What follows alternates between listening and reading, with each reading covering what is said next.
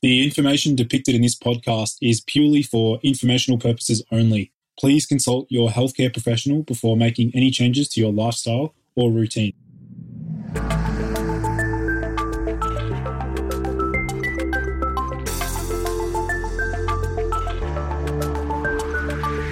Hey everyone, and welcome to the Boost Your Biology podcast. My name is Lucas, and I'm the founder of Ergogenic Health. Together in this podcast series, we will go underground to explore cutting edge health and human performance insights that you simply cannot search on Google to help you upgrade your existence. So, without any further ado, let's jump into today's episode. What's up, everyone, and welcome back to yet another episode of the Boost Your Biology podcast. Today, I'm joined in with a special guest joining me in from Thailand. Um, he goes by the name Vigorous Steve. So, welcome to the show, man. Thanks, guys. Uh, thank you for having me so much. It's it's a pleasure to be here. I'm excited to talk to you about a couple topics that you already prepared. So, let's get right into it. Awesome, man. So, maybe for my new listeners and, and those that don't really know much about you, do you want to fill them in on, on who you are and what your mission is? Yeah, sure. Um, so, you know, I'm a typical bodybuilder. Uh, I've been bodybuilding for 20 years, uh, half of the time drug free and about half the time enhanced. So I was drug free for 11 years. You know, I never saw the need to enhance um, until I reached 26, 27 years old. And then I found it was time, you know, to get my hands dirty and see uh, what the fuss was all about because everybody around me was already enhanced.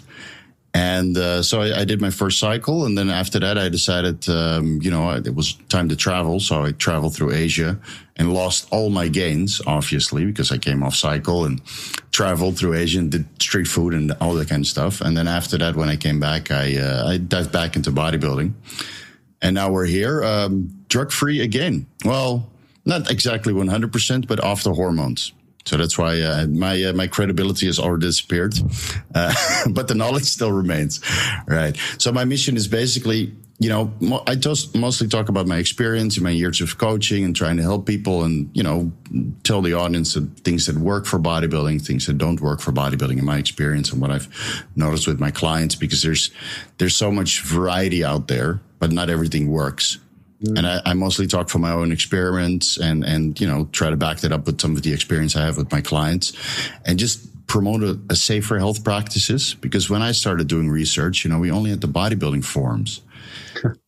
and the knowledge was just you know and you couldn't see what people look like right and and and the and, and the results that they got from certain experiments and and the, there would be pretty crazy information on the forums and i know i'm a little bit crazy sometimes also with the information that I provide, but at least I'm, I have the experience to back it up, you know, and, and tell people said, Hey, there's some risk involved if you decide to incorporate some of these practices, but it does work. And then pay attention to your cholesterol and this and this and all these markers that, you know, start to change as you uh, get a little bit more experience in your bodybuilding journey. Yeah. That's so what that's, I respect. I respect a lot uh, of what you're doing right now with that, like um, harm reduction strategies, things like that, yeah. that there's so many bodybuilders that are going about using PEDs without any understanding on the pharmacokinetics or pharmacodynamics. Right, right. It's it's it's it's really difficult. And you know, the one the guys that end up very very big, obviously, they're not one hundred percent transparent about what they're doing. Mm. You know, so they'll, they'll say, oh, they'll downplay the dosages and they don't, they forget to mention certain pharmacology uh, that they're also incorporating. Um, and, and, then it's all about the training and being hardcore and, uh, you know, disciplined and that kind of stuff. But there's more involved. Mm. And they never post their blood work. So you always have to keep in the back of your head as the audience trying to learn something. This guy looks this way and this is his blood work. Mm. And this is always gone. So a guy only looks this way. And I've always been 100% transparent about it. I look this way and this is my blood work. and, and, then you can see what the what the effects are, you know. And my blood work was, of course, not perfect on cycle, but it was as good as it can be, uh, considering you know some of the the performance enhancing drugs that I ran. And now that I was diagnosed with non-alcoholic fatty liver disease, being a health conscious guy, I'm like, okay, it's time to resolve that first. Learn as much about it as I can, which I learned tremendous amount about non-alcoholic fatty liver disease over the last five months. And, uh, and, and the amount of blood work and ultrasound that I got over the last five months from people that have the same problem, you know, is, is quite substantial, you know, way more than people might realize. Mm. Let's let's dive into that non-alcoholic fatty yeah. liver. Like, do you want to talk about maybe? Um, well, what what do you think triggered it in your case? So I, I still can't pinpoint it. I, I, spent four and a half months on uh, liver talks, which is a you know special book from uh, PubMed where they keep updating all the latest uh, liver research, whether that's uh, uh NAFLD or NASH or cirrhosis and all that stuff. So you, you, can find a lot of information. And I think it's just a cumulative effect of the bodybuilding lifestyle combined with performance enhancing drugs. And, you know, and I was running a low dose of Accutane to keep my skin clear because I always had a little bit of acne on cycle, regardless of, you know, what diet practices I put into place. Um, and now that I'm off hormones, my acne is pretty much gone. Mm. So, you know, I, I, took 10 milligrams of Accutane, uh, three times per week, which is incredibly low dose enough to keep the acne at bay, but it might be linked to non-alcoholic fatty liver disease. And the problem is with with uh, NAFLD, acne, libido, uh, skin rashes, that kind of stuff. There's so many compounding factors that it's very hard to pinpoint. So I think in my case, it's just the overall thing that I was doing. And I have no idea what, when it was actually started to occur because I saw my liver enzymes over like 10 years slowly rise, slowly rise, slowly rise. And I always wrote it off as training intensity. Mm because my training intensity increased and, and, you know, performance enhancing drug increased at certain periods of time where my liver enzymes also went up. And then they would come back into range whenever I would, I would stop training that intensely and come off the performance enhancing drugs or reduce my dose to, you know, traditional hormone replacement. Mm. So it's, you know, like as a bodybuilder, I do my blood work like almost every month, but it's not like I'm doing ultrasounds every month. so it's just something that progresses in the background. And I, I, I, still have no idea what caused it. I saw that my liver enzymes increased when I went to the carnivore diet. Um, of course, I was carnivore on 5,000 calories, so it had significant amount of cheese and significant amount of butter. It's a lot of saturated fat. And basically what non-alcoholic fatty liver disease is, is two ways. Either you get a lot of carbohydrates into your liver and that converts into triglycerides and gets stored locally in high uh, insulin states, which is very difficult for me considering I was doing a ketogenic diet mm. for the last uh, 10 years, 15 years. Yeah. Or uh, fat intake, where 99.9999% of the fat that you intake exits the liver, but 100% of the fat that enters, like a very small percentage, stays in the liver. And I think that's that's basically what happened because I saw my liver enzymes go up after the carnivore diet and stayed elevated by 20 points. Yeah, let's look at those liver enzymes. You mean specifically ALT, AST? What else were you looking for? Um, mostly. So what I noticed is that my ferritin started getting higher and higher and higher. So I went on a diet of uh, mostly fish. So I limited my iron intake because I'm also on, you know, vitamin C supplementation. So I get a decent amount of uh, iron absorption, right? So I was always at that sweet spot of like middle of the range ferritin and middle of the range iron with a solid hematocrit. Even when I was, um, running primobolan or boldenone or that kind of stuff that promotes red blood cell production. Mm. Um, and then I I went on a carnivore diet. My my ferritin was off the scale, right? 400, 500. Wow. Yeah, yeah it's very high within within a month. And wow. then recently, um, I reintroduced beef to my diet and my ferritin went up again quite significantly. So that's another marker of non-alcoholic fatty liver disease.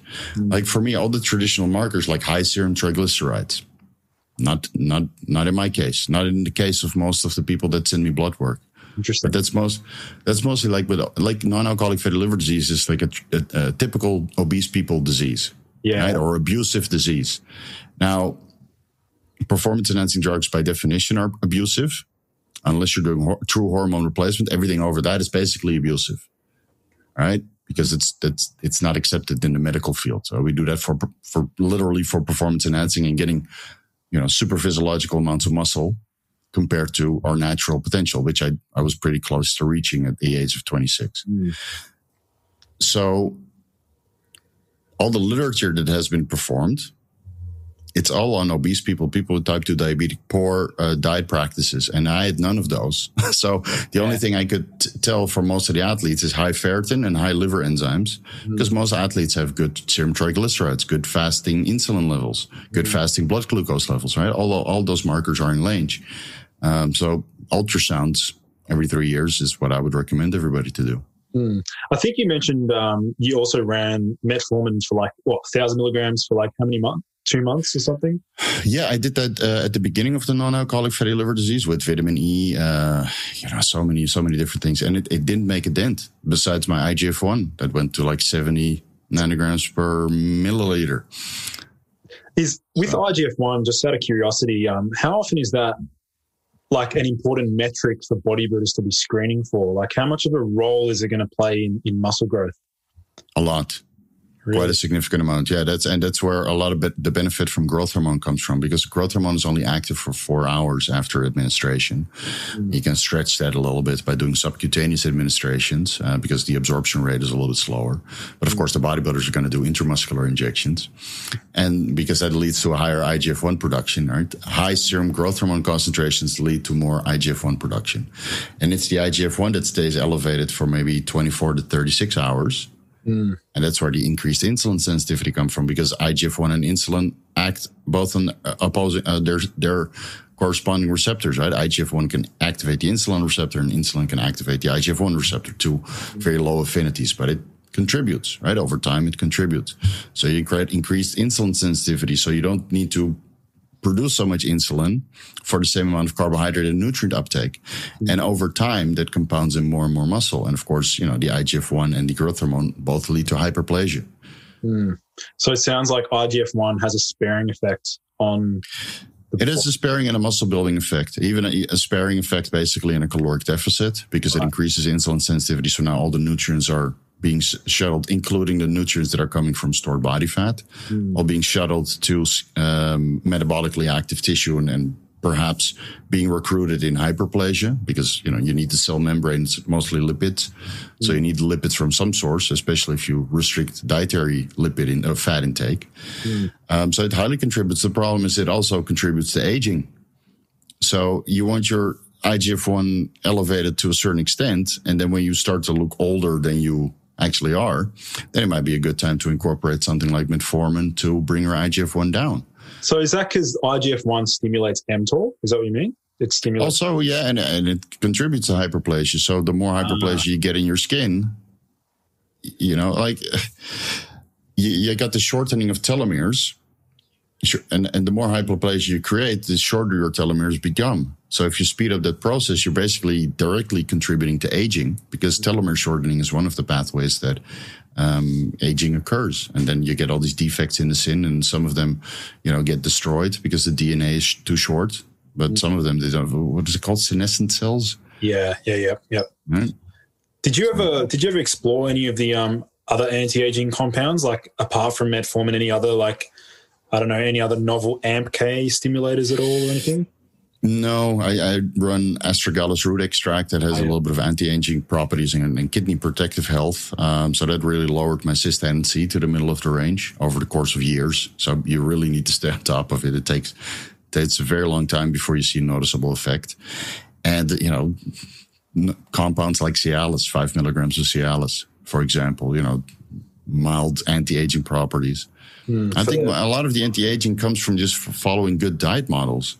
Yeah. You know, limiting your anti or the, the, the oxidant stress. And the problem with training is, especially for bodybuilding, you create a lot of free radicals. Well, that's that's what I mean with the carnivore diet. What's the you know we just don't know the outcomes in terms of from a mm-hmm. longevity mm-hmm. perspective. Like we're lacking the flavonoids or polyphenols, which are all the anti-aging. Mm-hmm. You know, so what, what was your stance there? So I, I, did it for a month because I like to still run experiments and give it a month, you know, calendar month. So I, I picked the shortest month of the year, February.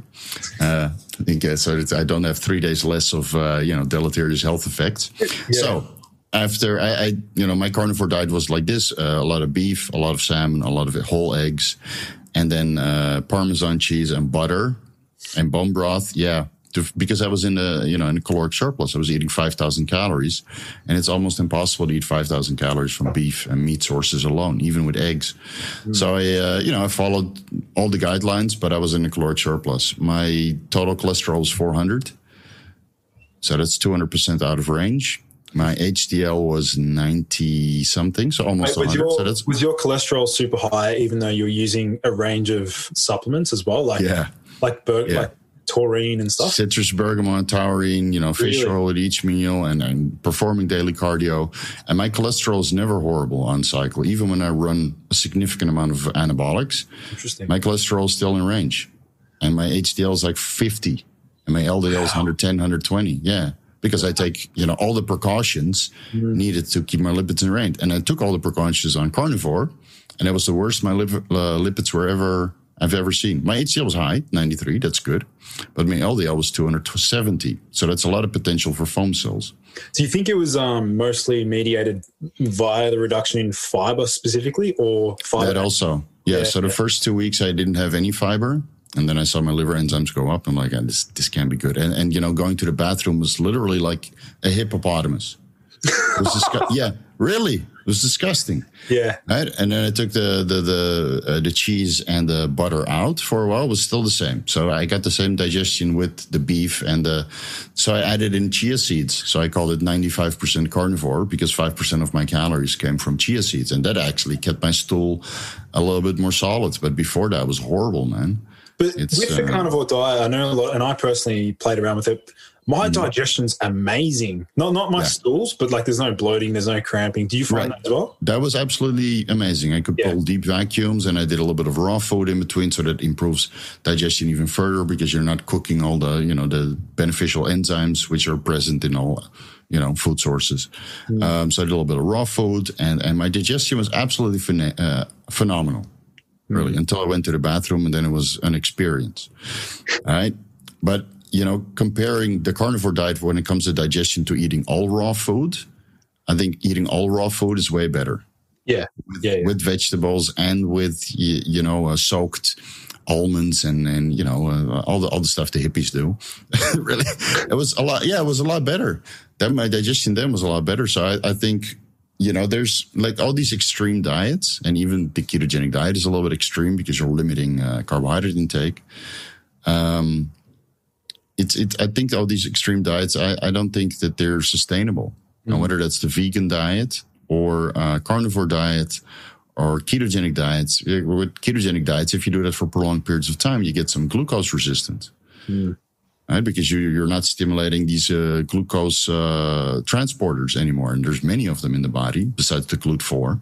There's many glucose uptake uh, transporters that are present in the body, and you can stimulate some of them with vitamin C, but you can't stimulate all of them. So you still need to have some sort of carbohydrate intake, and 50 grams from, you know, oatmeal or fruit or whatever is, is a good source. But, you know, I was doing fruit pre workout or post workout, but then there's something to say for the fructose and the fat intake contributing to non alcoholic fatty liver disease. So yeah.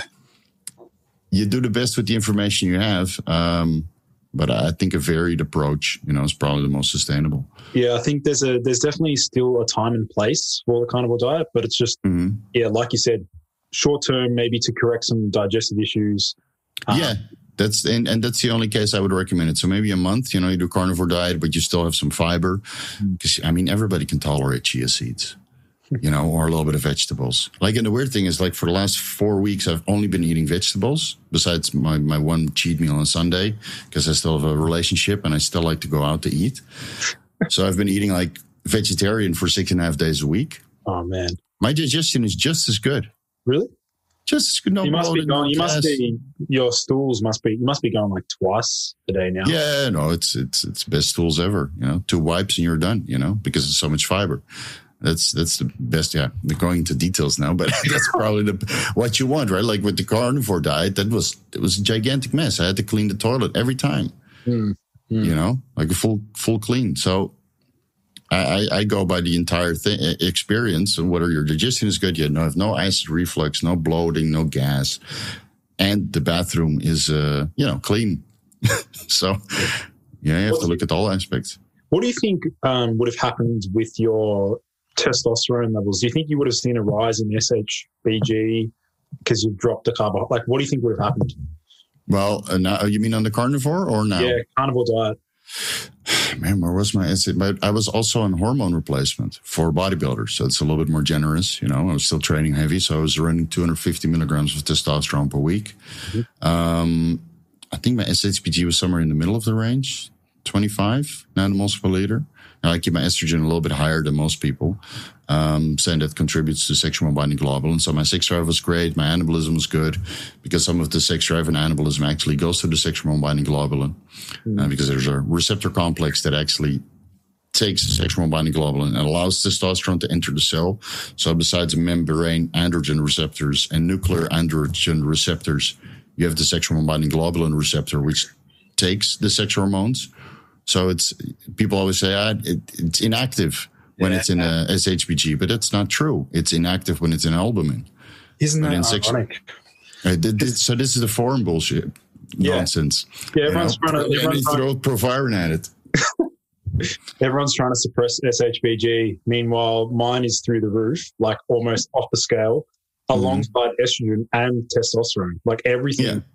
That's how it should be, right? You'd rather. That's have- how. If you're trying to biohack and optimize your scenario, you try to bring everything to the top of the reference yeah. range, and and SHBG can be somewhere in the middle because the more testosterone or anabolics you take, the lower it's going to be. It's inevitable. Uh-huh. Same as your HDL. The, the, more anabolics you take, the lower it's going to be. It doesn't matter what you do. Mm-hmm. You know, even if you throw the you know the, the selective estrogen receptor modulators at it, it will never be in the range again. But it can be as close to the range as it possibly can. Mm. But like the, the lower your sexual binding globulin goes, the less anabolism you get because you get some of this testosterone and other androgen delivery through the sexual binding globulin receptor complex.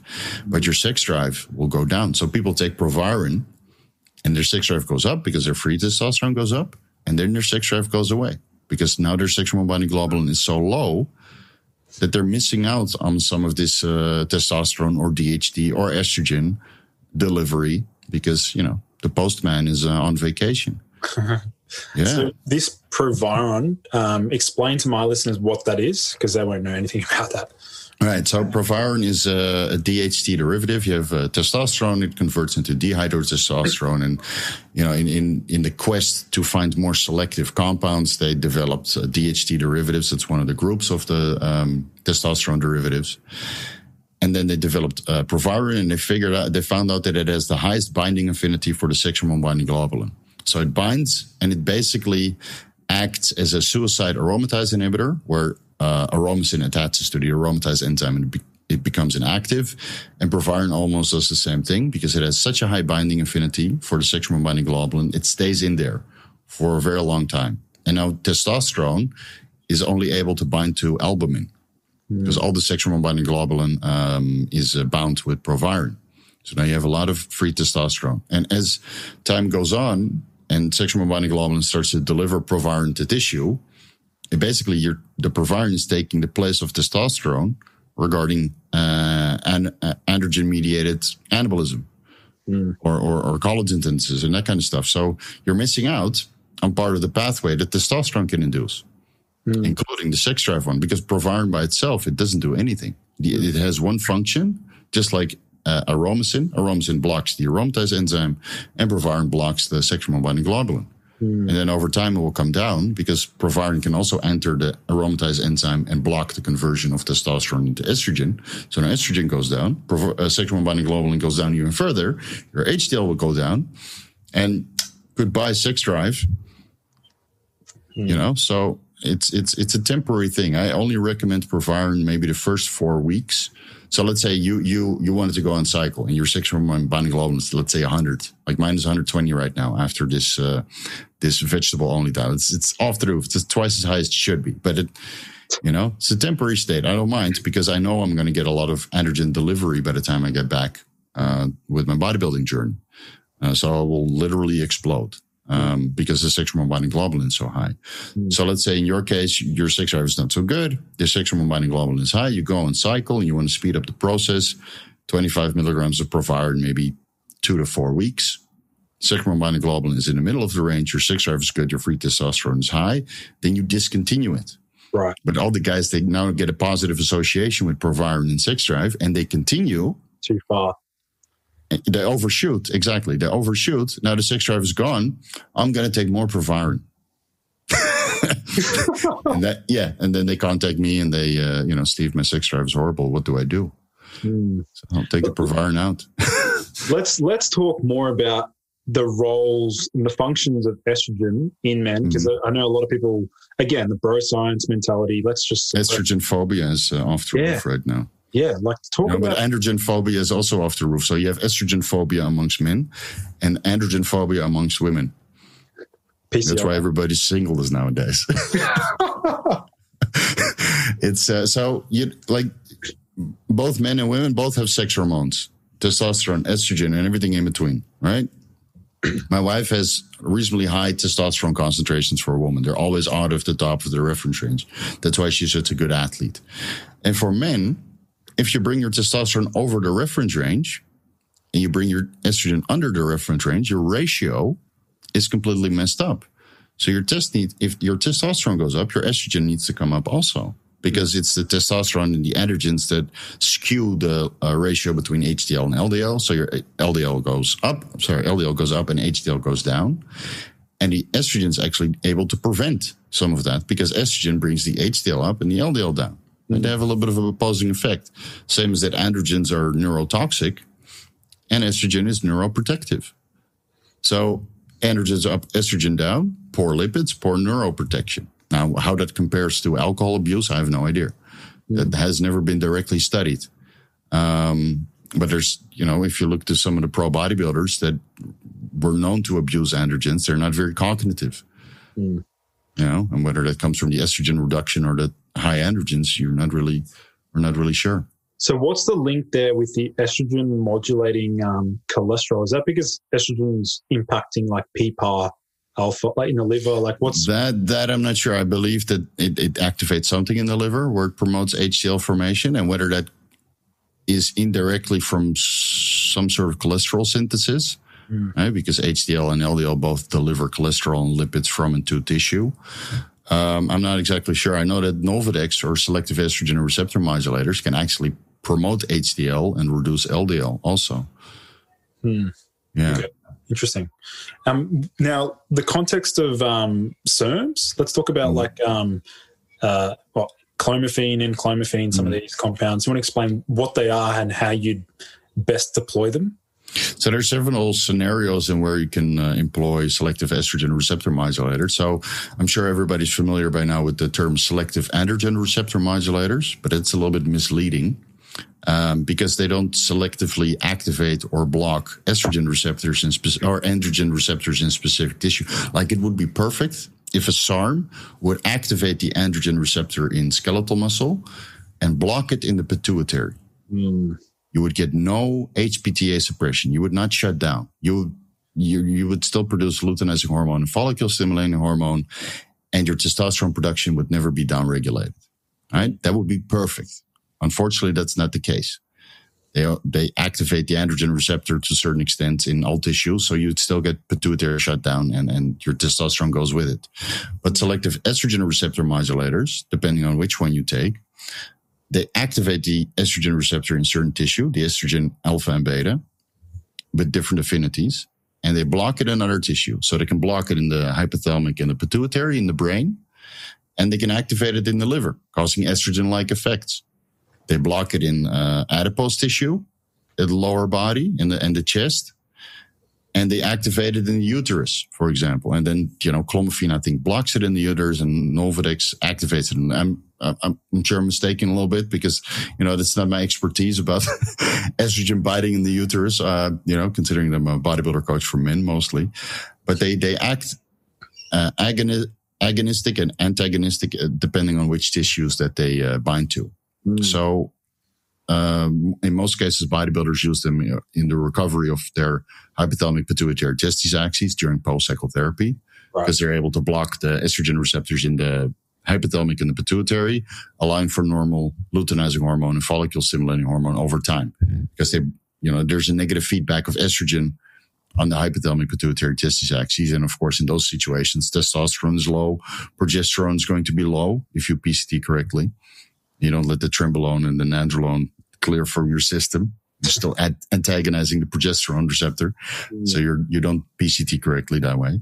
But by blocking the estrogen receptor in the brain, you allow luteinizing hormone, follicle stimulating hormone slowly to come up over time. That's why we take that four weeks, maybe even six weeks. Sometimes people need to take it for a year during post cycle therapy. Mm. Another way is to block uh, the estrogen receptors in breast tissue so you don't get gynecomastia when your estrogen, prolactin, or pro- progesterone levels are too high. Mm. Another way is to fix your lipids. Is a quick fix. You know, let's say your HDL and LDL is horrible. You use tamoxifen to bring those back into range. It's mm. a quick fix for most bodybuilders. Works within two weeks. Wow. That's what I did after the after the carnivore diet. And within two weeks, my lipids were much much better. Interesting. Yeah. So let's talk about um one of the most abused steroids, trenbolone. Yeah. I think you have maybe you have a story about trenbolone you'd like to share. Yeah. So you know when I was doing my research on the bodybuilding forums, and everybody was praising trenbolone like it's the best compound ever. And yes, for muscle building, is it's indeed the most sustainable compound you can take uh, compared to all the other compounds we can take. Um, on a milligram for milligram, it will basis it will yield the best results. Giving the best results, it will also come with a laundry list of side effects, and those side effects for most people are intolerable. So it's you know the the mood changes and the anger management that I experienced on Trenbolone was already not worth it. And you have night sweats, and, your body odor starts to smell differently, you know, because it's so androgenic and it, it, it alters metabolism to such an extent you get weird body odor, um, or your weird dreams by antagonizing the androgen receptors in the brain and the progesterone receptors at the same time because it's a 19-nor derivative. So it also activates a progesterone receptor and then it can increase prolactin concentrations causing gynecomastia downstream. So Trenbolone is a huge trade-off drug and the only situation where it's warranted is a contest. Mm. When you do a bodybuilding contest, and it, of course on the boards they never say, no, just take high high trend, low test, and you'll start to look like a pro bodybuilder. You know, we'll change your genetics, that kind of stuff. so after 10 years of experience, I realized, you know what? If you want to use trend, yes, there's one scenario where it's warranted, and that's uh, preparing for a bodybuilding competition where yeah. there's something to win, a pro card, a prize money, or for your sponsorship, where for half a day you need to look phenomenal. In that situation, it's uh, useful. But for a recreational bodybuilder like myself, or during the off season, it's absolutely not needed because there's much better drug selections out there, which will allow you to be uh, in a perfect or a good state of health and a much better person mentally because it, it will. I, I barely know anybody that doesn't change mentally from this drug. Mm. Interesting. So, what about? Um, I think I've heard you mention um, Primobolan. Primobolan mm-hmm. is that is that an orally bioavailable? Yeah, so that's also orally bioavailable. You have uh, Primobolan acetate tablets. They're uh, FDA approved in Japan, I believe, in uh, from Bayer. Um, I, am not really a big fan of orals that have an uh, ester attached because they, you know, you take them orally, and ideally you want a compound that doesn't have an ester because it doesn't have to be cleaved off by esterases. So most of the esterases that are in the body are not found in, in the intestinal tract. So a lot of it doesn't get absorbed properly. Mm. So I would always go with uh, primobolan enanthate, which you inject. And then the lipases and the esterases can start working on the farms, uh, the, the, the carrier oil and then get to the active pharmaceutical ingredient. Mm. So they cleave off the esterases, cleave off the ester, the enanthate from the primobolan over time that allows for more stable serum concentrations, better bioavailability. So Primobolan acetate tablets, I'm not really a big fan of. I never really recommend them. And I know a lot of women, they like to run Primo acetate, but Anavar is much better, you know, on a milligram for milligram basis. Is that because um, it doesn't have virilizing effects or anything? Or is all, all androgens have virilizing effects. Right. And it's the same as with hair loss. You know, it, it just, it compounds over time. So, you know, they say nandrolone is reasonably hair safe. But I think still, if you are 20 years on nandrolone, you might still get some hair loss if you're prone to it. And if you're 20 years on Anavar, even though it's reasonably safe for women, even a low dose of 2.5 milligrams, 2.5 milligrams over 10 years or 20 years, it still compounds into virilization. It's just a slower effect. You know, so the, the overall androgen exposure really contributes to the side effects. So you have the dose, and the, the duration of exposure. And mm-hmm. for women, let's say, you know, you want to do contests, but you don't want to not do mas- masculine classes like uh, uh, classic physique or a figure or that kind of those kind of classes. Mm-hmm. Let's say you do bikini or wellness. You want um, maybe low dose exposure for longer periods of time only during contest prep when it's warranted to pres- help with muscle preservation in a caloric deficit. But nowadays, all these girls run that year round. And then the first year in the contest, you, they look great. And then by the third year, the fifth year, they looked a little bit uh, virilized. And that's almost irreversible. You know, I have a protocol to reverse it, uh, but it depends on the severity, you know. Interesting. Yeah. Okay. It's, uh, yeah, it, it's, it's a little bit scary. It is, yeah. Mm. Um, do you want to discuss a little bit about um, your experiments with the new up and coming anti diabetic drug, liraglutide? Yeah, sure. So there's, um, I started hearing, hearing about this uh, through my wife's clients who are, uh, you know, a little bit of a high, they call it high so here in Thailand. You know, people that are well off, coming from a rich family, and they, they don't really understand about fitness, but they need the best trainer they could find. So they, they went with my wife because she's a four time world champion and she's had many competitions won, right? So they come to my wife with all these questions about fat burning drugs. so, and at one point somebody mentioned something about uh, Saxenda, which is liraglutide. It's a glucagon-like peptide 1 receptor agonist. So let me explain the, how it works. When you eat food, your body releases two hormones, uh, glucagon like peptide 1 and gastric inhibitory polypeptide, which also has a different name. Now they help with gastric emptying, uh, control gastric uh, juice, like the, you know, the digestive uh, enzymes that are being secreted and, and stomach acid. So they help to control how you process the food. And the glucagon-like peptide 1 receptor agonist helps with insulin and amylin secretion. Insulin helps to store the nutrients and manage glucose concentrations in the bloodstream. And the amylin helps to promote satiation further. So it's the glucagon like peptide 1 that promotes satiation, gastric inhibitory polypeptide, and amylin. Now, when we take insulin uh, or diabetics take insulin, that entire ratio is thrown off. Mm. So the insulin concentrations are high and the amylin, uh, GLP 1, and GIP concentrations are low. But if you take something that mimics this natural pathways of the incretins, it's a family of hormones. If you mimic this natural pathway, you promote satiation. So now you lower gastric emptying, you you alter your um, your stomach acid production, and you promote a little bit of insulin release and amylin release from the beta cells of the pancreas. So now you get satiation. So now you don't feel so hungry. Mm-hmm. So this is the only reason why I was able to do this uh, fasting mimicking diet of eating vegetables only, because without the liraglutide, I'm I'm you know obscenely hungry and by, by taking it, I have a meal and I'm satiated and I don't think about food. And, and you would think because it promotes insulin secretion, you would go hypoglycemic, but mm. that's only at very high dosages where people start to abuse these compounds. So I stick with the lowest effective dose, which is less than what is prescribed typically for people with type 2 diabetes who basically gave themselves type 2 diabetes by overeating and poor diet practices, right? And then when you start doing the research, you'll see that uh, liraglutide and some of the other GLP-1 receptor agonists are related to uh, pancreatic cancer. Right. Right. But in people with type 2 diabetes who already had a poor diet model and probably continue to eat poorly, if you're adding either uh, like a challenge, you know, I'm feel nauseous, but I'm still going to continue eating. So you, you keep forcing the pancreas. And the whole idea about taking insulin or GLP-1 in cases of type 2 diabetes is by taking pressure off the pancreas mm. by not eating so much and supporting the pancreas maybe with a basal insulin like lantus or uh, Apidra or something that acts longly um, so the beta cells of the pancreas get a you know some time off from producing all this insulin mm.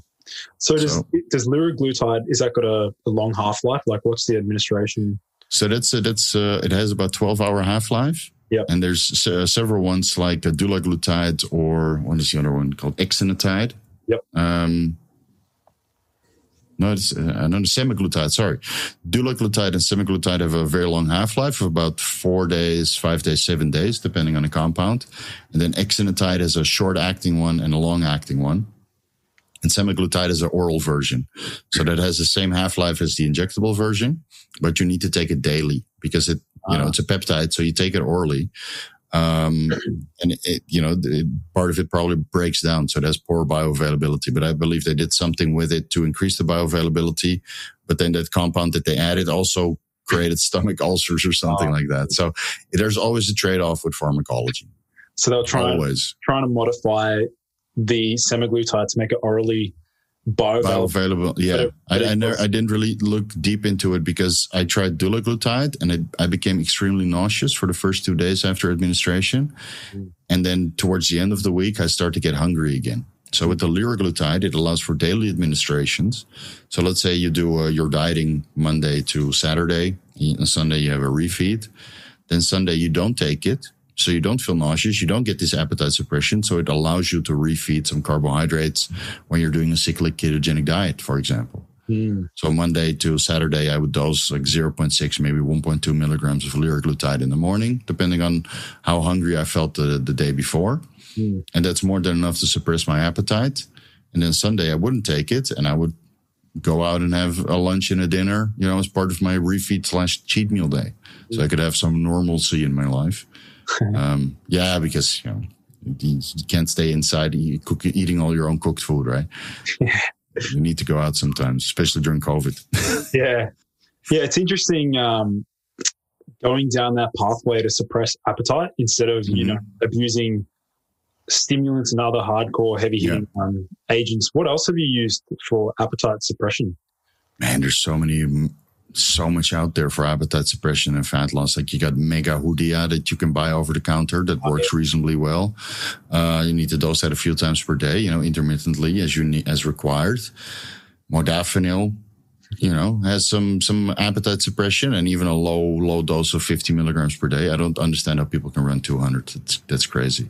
It's crazy to me. You know, 50, 30 milligrams sometimes it's more than enough. It helps to suppress appetite as well. Mm-hmm. Um, some of the st- other stimulants like uh, phentermine, sibutramine, you know, or there's another one. Uh, I can't remember. I tried it once and it felt like amphetamines, you know. So there, there's many many stimulant based um, fat loss or uh, appetite suppressants out there.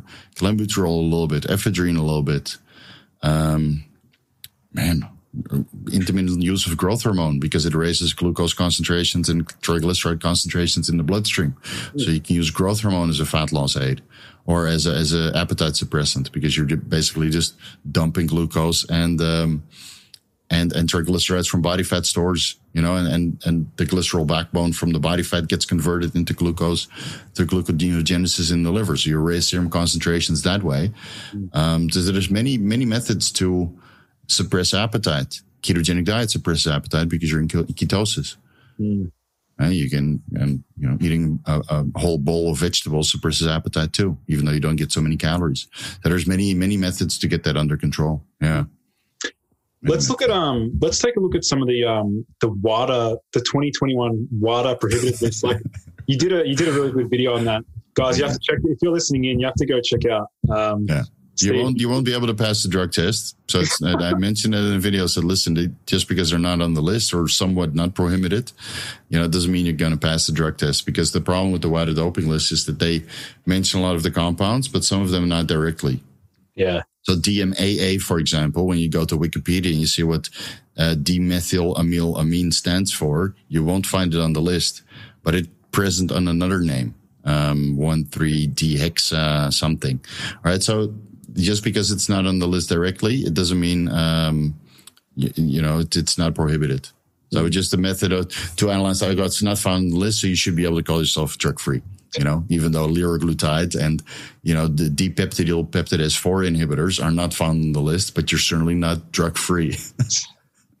yeah. Do you feel like they might be next year, like these these compounds? Or? After me uh, announcing it on YouTube publicly, I'm sure there will be other.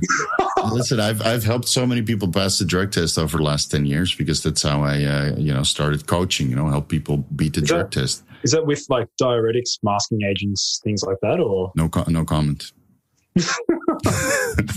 uh, some things it's some things it's better not to put publicly you know? So um, there's there's masking masking methods to speed up the clearance. And then there's uh, way, other ways around the test. There's many ways around the test. It's um, and part of that is figuring out the detection times and then making sure that you know they get excreted. And again it's it's a drug test that shows that people competing not natural shows. Mm. So all you have to do is be drug free on the day of the test. And whether that's a test one month before or a random drug test or uh, in competition drug test, all that matters is that you're, you pass the drug test. Doesn't mean you're natural. Yeah. Nobody ever said they were natural, you know? Mm. Yeah. So it's So, um, uh, yeah. There's a, there's a lot of uh, there's a lot of involved. Let's just put it that way. Let's look at um some of the recent findings from this um, Harlem study because yeah, a lot of my listeners won't understand Mhm. what post cycle therapy is. So do you want to explain that first, and then what the what the study maybe? All right. So there's there's no um, there's no like uh, consensus about how post cycle therapy needs to be performed. So post cycle therapy has been evolving over the last couple of years. So let's say you take uh, steroids for X amount of years, or maybe one cycle. You know that's what people still like to do. You do one cycle, you go off, and you do post cycle therapy to restore your natural testosterone production.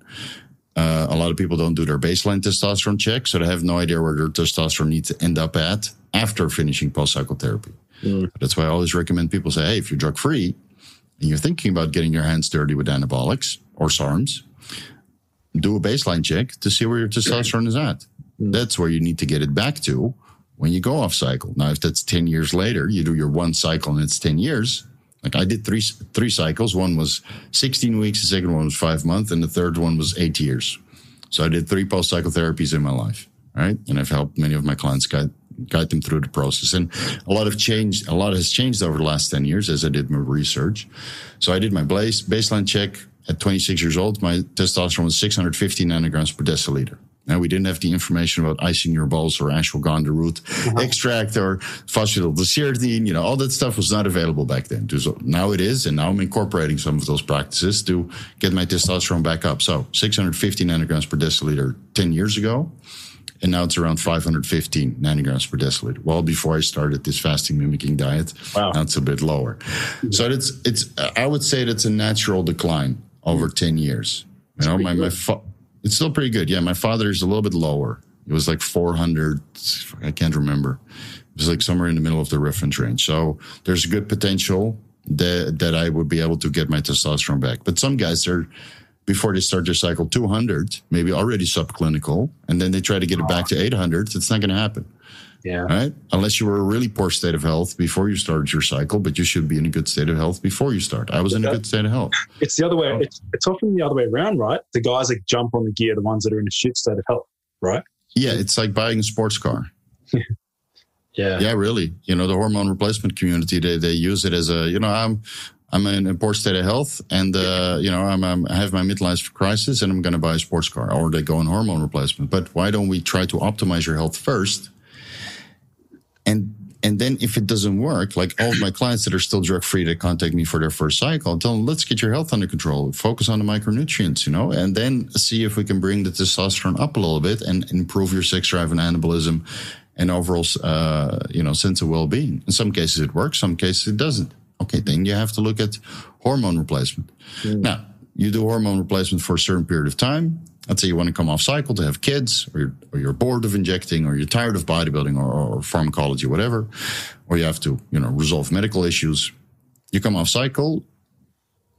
With the information that I have, I would recommend everybody to let all the androgens decline their testosterone, their estrogen, and their uh, progesterone. So the problem is, in that Harlem study, 50% of the people were on Trembolone, which is a 19 nor derivative, which is detectable for up to five months. Is that the most suppressive as well? One of the most suppressive. Nandrolone is very suppressive. You know, like like very suppressive. There's no gradation. Right. It either suppresses or doesn't. So if the if the metabolites or the compound itself is still in your system and it's agonizing the progesterone receptor in the hypothalamus and the pituitary, you forget about recovering. Hmm. It doesn't matter if you block the estrogen receptor because the progesterone receptor is still being agonized. So you would need to take a selective progesterone receptor modulator, which have a lower binding affinity than trembolone and androlone and uh, and and mint and all the other 19 nors. So it wouldn't even get to the receptor. Now there's another compound called mifepristone, which blocks all the receptors basically. So you, the estrogen, the, the the androgen, and the progesterone, and, and everything in between. uh, is- glucocorticoid also, you know. Do you want to ex- um, explain to my audience what that drug is? Because it's it's the the morning after pill, right? Yeah, it's a morning after pill, right? So it's it's it's a way to induce, uh, um, you know, pre what is it called, pre labor, too too early premature labor. Yeah, The- yeah. The, the, so it, it's a morning after pill, so it's a single dose or a double dose, and uh, and you know that takes care of that basically. Um, so bodybuilders have been using that to speed up, um, you know, the the rate at which the androgen receptor, progesterone receptor, and estrogen receptor are being antagonized with what is in the bloodstream. But the problem is, let's say you take trembolone today and mifepristone tomorrow. Mifepristone is a half life of 72 hours, 90 hours. So it's it metabolizes from your system. And then the trembolone is like, thanks, buddy. Here I am again. And then you still have to wait, you know, like say you take trembolone enanthate or, um, you know, parabolin with the super long half life. And five half life ha- later, maybe a month or two months later, trembolone is still antagonizing the or agonizing the progesterone receptor. Wait, what's So- the half? What's the half life of trembolone? uh, enanthate is about 10 to 12 days. Acetate is about three to five days. And Right. hexobenzyl cyclocarbonate, I think it was like 16 days. Right. Hmm. Uh, so it has a very long half life. And Yeah. The injection depot, which carrier oil that you uh, use, plays a factor in that. Uh, how your lipases and esterases work, how your uh, glucocorticoid system works, you know, uh, allowing you to detox. So there's many different factors that contribute. You know, if you're if you get hepatic recirculation, so that all contributes. So the, the half life is just an indication. What I tell my clients and, and what I mentioned in the post psychotherapy ebook you stop injecting. If you took like 19 nors like trembolone nandrolone or, or other compounds with a long half-life or or are uh, you know progestogenic you go on hormone replacement first until you feel normal. Maybe that's six months. If you really want to cough you, you might want to take six months wait six months especially if you're on nandrolone with an 18 month detection time. Mm. so maybe at least six months you wait. And then you physically get used to true hormone replacement so let's say your cycle was a 1000 milligrams. You tapered at 200 or 150 milligrams testosterone for six months. You get used to this, um, you know, normal testosterone concentrations in the bloodstream. Then you stop that. And when you feel like a little girl, you know, all your hormones have declined. Uh, you're subclinical on the uh, testosterone, hopefully not the estrogen, because estrogen helps with luteinizing hormone receptor sensitivity and, and some of the signaling. I, I still can't find any data on how it actually increases the LACG receptor, um, but, but there is some data out there, but I can't for life of me figure out how that system works. So you don't want to crush your estrogen too low, but as long as your androgens are low and your progesterone or metabolites are low, you can block the estrogen receptor in the brain with selective estrogen receptor no, uh, modulators like uh, tamoxifen or clomiphene or enclomiphene, um, or even raloxifene or, or uh, tormifene, you know, wh- whatever you have access to. I would, you know, with the data I have now, I would say uh, Nolvadex and Clomid is pretty good. But if you can find enclomiphene, it's probably better than Clomid itself because it has less of these estrogenic side effects in the brain and it's a little bit more selective. Mm. Um, and then you write that out for four weeks, six weeks, allowing your luteinizing hormone, and follicle stimulating hormone to come back. And then testosterone, hopefully, not in all cases, but hopefully, is comparable to before your cycle, Mm. you know, or somewhere in, somewhere in the reference range. Now that takes months. And most people, including that Harlem study, didn't undergo that correctly. But I understand there's no consensus on what how to do post psychotherapy correctly, and it comes from experience because nowadays nobody does post psychotherapy anymore. We do blasting and cruising. We do a cycle and then we go to hormone replacement. And then we do a cycle and we go to hormone replacement. Hmm. And, and and there's so many practices out there. Like you can keep your hypothalamic pituitary testis active somewhat active with ACG or um, uh, human menopausal gonadotropin or gonadorelin or kisspeptin 10 or a low dose of enclomiphene to Hmm. keep the LH and FSH production going, Hmm. even though we'll still be at the bottom of the reference range. There was there was one hormone that we sort of um, neglected, and that is prolactin. So I want to Yeah. I want to hear your stance there. Like, what can what can men do to modulate um, prolactin? So, prolactin is uh, one of those um, hormones that releases in response to many different things eating, mating, ag- uh, agonizing the progesterone receptor, whether that's um, by taking pregnenolone, converting into progesterone, or taking uh, 19 or derivatives, or maybe even synthetic progestins or estrogens, which are found in plastics. Mm. Right? That's also, you know, like uh, uh, phytochemicals. Um, so there's it can be caused by many thing, different things, including pituitary adenomas.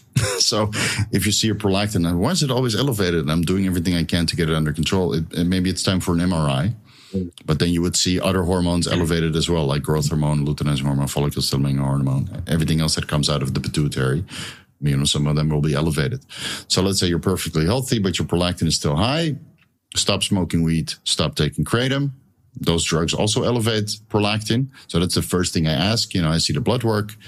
I ask them, smoking weed, taking kratom. Half of the time they say yes. Take that out. Problem solved. Or SSRIs as well.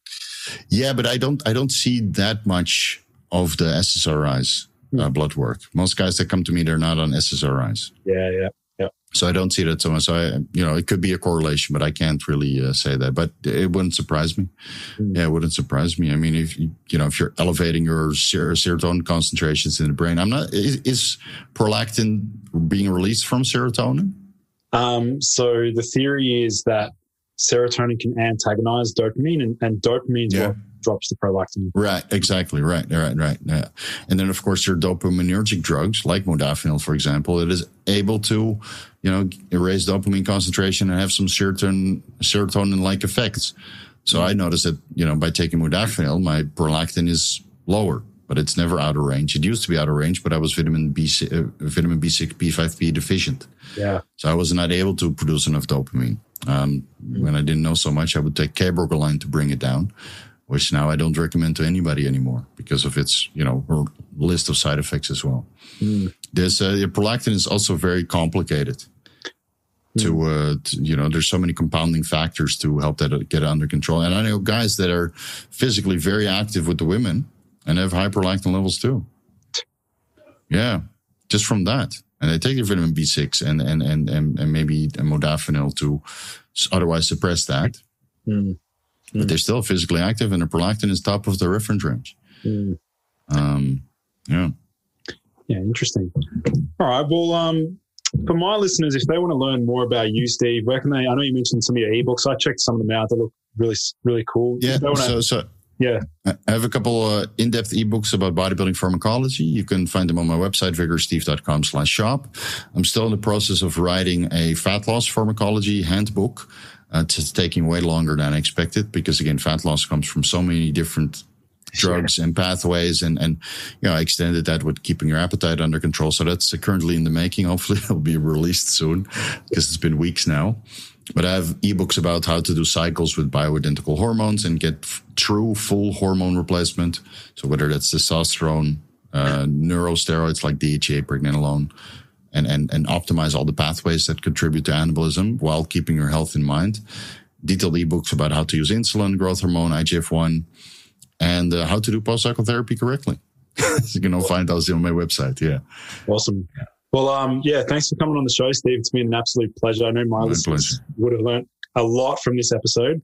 Thanks so um, much for having me. Yeah, no worries. We have a lot of um, we have a lot of like you know um, semi-professional athletes, um, not so much bodybuilders, but still there's a lot of those that want to dabble with you know some of these compounds. So guys, definitely get in touch with Steve if you want to work with him. Um, reach out, subscribe to him on YouTube. Um, but otherwise, thanks for tuning in, everyone. I look nice forward to seeing you on the next episode. Yeah. Thank you, everyone, for joining in to today's episode. For in depth show notes and lessons learned, visit nofilter.media forward slash boost your biology.